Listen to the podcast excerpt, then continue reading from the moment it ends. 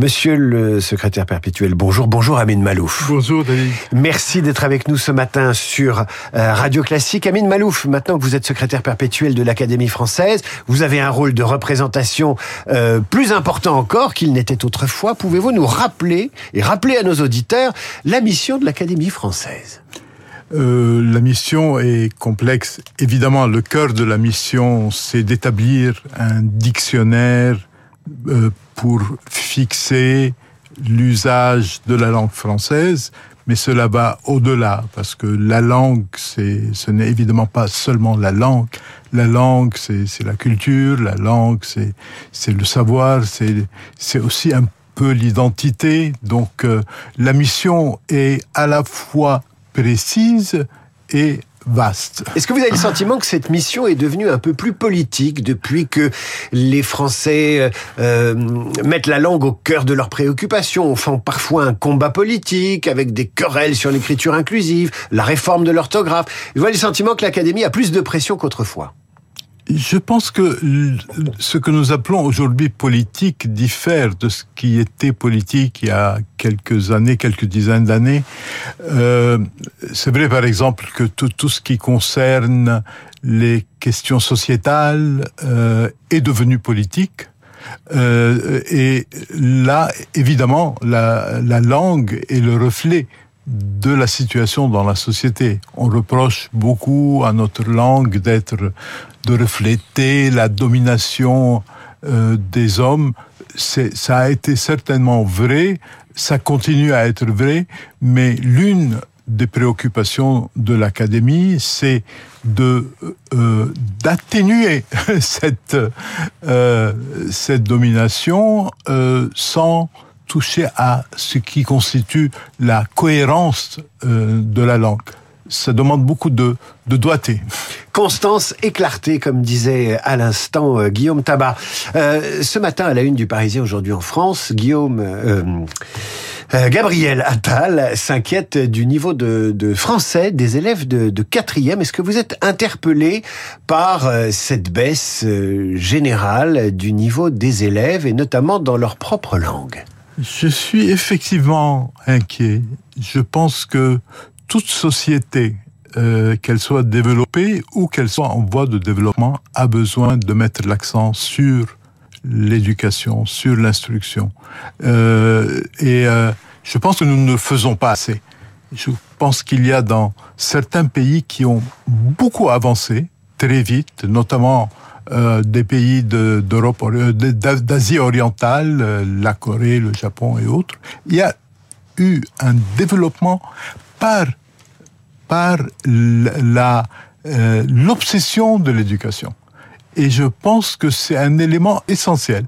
Nous n'avons peut-être pas besoin d'aller jusque-là, mais nous devons maintenir un niveau élevé dans tous les domaines, et d'abord dans le domaine de la langue, parce que c'est la langue qui permet de comprendre tout ce qui se euh, tout ce qui se dit, tout ce qui se fait dans les sciences euh, dures, dans les sciences euh, humaines, et donc quelqu'un qui ne possède pas la langue de son pays ne peut pas être un citoyen à part entière. On le on le prive d'une partie de sa citoyenneté. Donc c'est c'est un objectif euh, de la démocratie, c'est un objectif de la République de euh, d'assurer une connaissance la plus parfaite possible de la langue, de l'outil linguistique.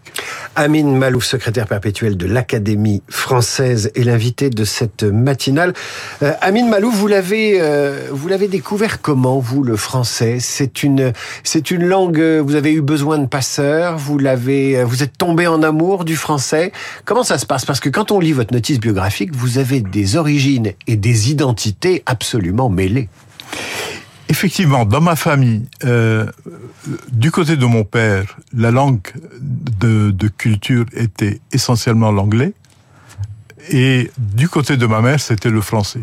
Et euh, pour dire les choses rapidement, c'est ma mère qui a gagné la bataille puisqu'elle a euh, réussi à, à m'envoyer moi et mes sœurs chez dans les écoles françaises. Moi, j'ai fait toutes mes études chez les pères jésuites.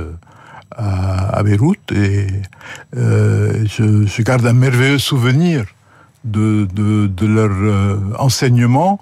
Et je pense que ça a été un élément déterminant de, de ma formation et, euh, et mon amour de la langue euh, a commencé assez tôt. Euh, grâce à, à l'école. Amine Malouf, euh, il y a le, le, chemin littéraire, intellectuel qu'on vous connaît. Euh, il y a cette langue que vous faites chanter grâce à un détail, mais qui n'est pas un détail, c'est votre accent. Cet accent euh, qui vous vient du Liban, auriez-vous pu le perdre? L'avez-vous cultivé?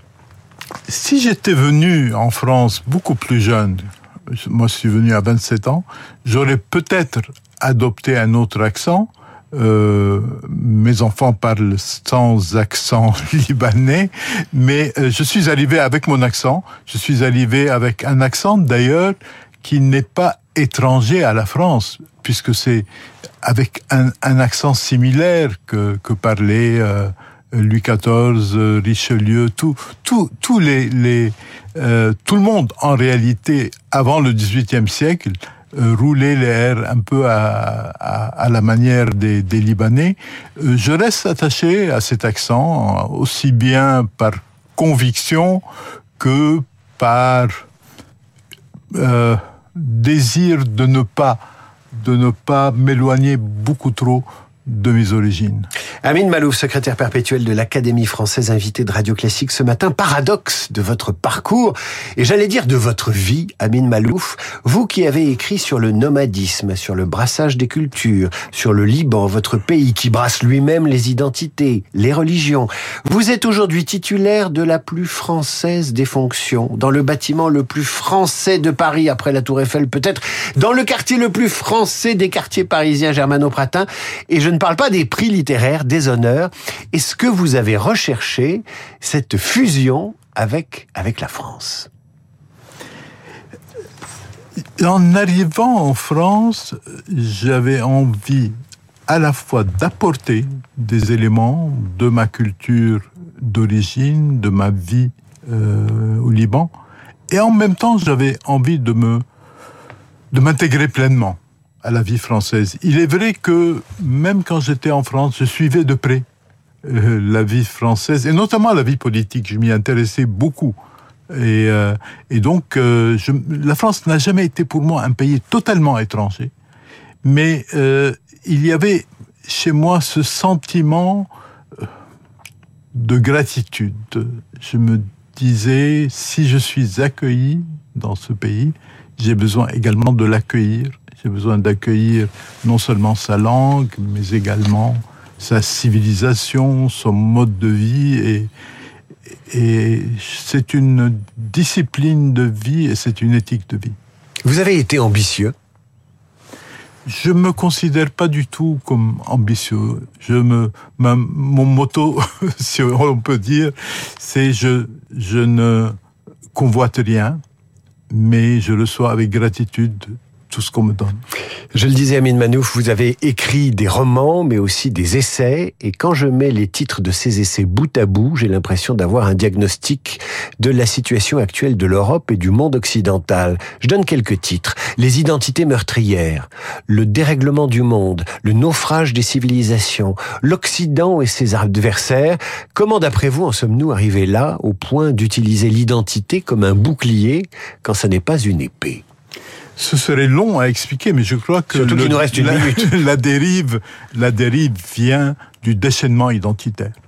Euh, c'est euh, l'aspect le plus négatif d'une évolution positive. L'évolution positive, c'est la chute du mur de Berlin et la fin de la première guerre froide. Euh, l'aspect négatif, c'est que au lieu d'avoir des clivages idéologiques, nous avons des clivages identitaires. Les clivages idéologiques suscitent le débat, les clivages identitaires ne suscitent aucun débat. On proclame son identité à la face des autres, et là, on commence à s'entretuer. Ibrahim Malouf, que redoutez-vous le plus, les identités nationales ou les identités religieuses aujourd'hui? Euh, Pendant tout le XXe siècle, c'était les identités nationales qui étaient les, les plus dangereuses. Euh, aujourd'hui, euh, c'est pour quelque temps, je crois, le, le, les dérives de l'identité religieuse, mais, mais ça peut encore changer.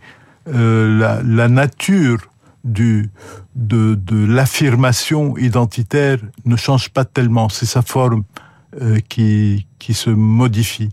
Euh, je, je, rêve d'un monde où euh, on pourrait, euh, tout en euh, conservant sa, son identité, la transcender et accepter que l'identité soit plutôt un moyen de, de se rapprocher des autres qu'un moyen de de les combattre et de les rejeter. C'est ce que vous avez fait à travers ce parcours exemplaire, Amine Malouf.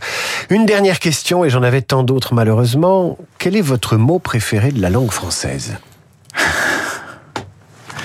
Il y a un mot que l'on attribue à académicien lors de son élection. Ce n'est pas un mot que je préfère, mais j'ai un attachement à ce mot pour cette raison-là. C'est le mot rite. Euh, pourquoi? Parce que j'aime bien les rituels. Euh, mon prédécesseur à l'académie, Claude Lévi-Strauss, avait euh, une, une vénération pour les rituels et c'est ce qui l'a amené à euh, rejoindre l'Académie française. J'aime bien les rituels. Je pense que les rituels confortent l'existence d'une civilisation.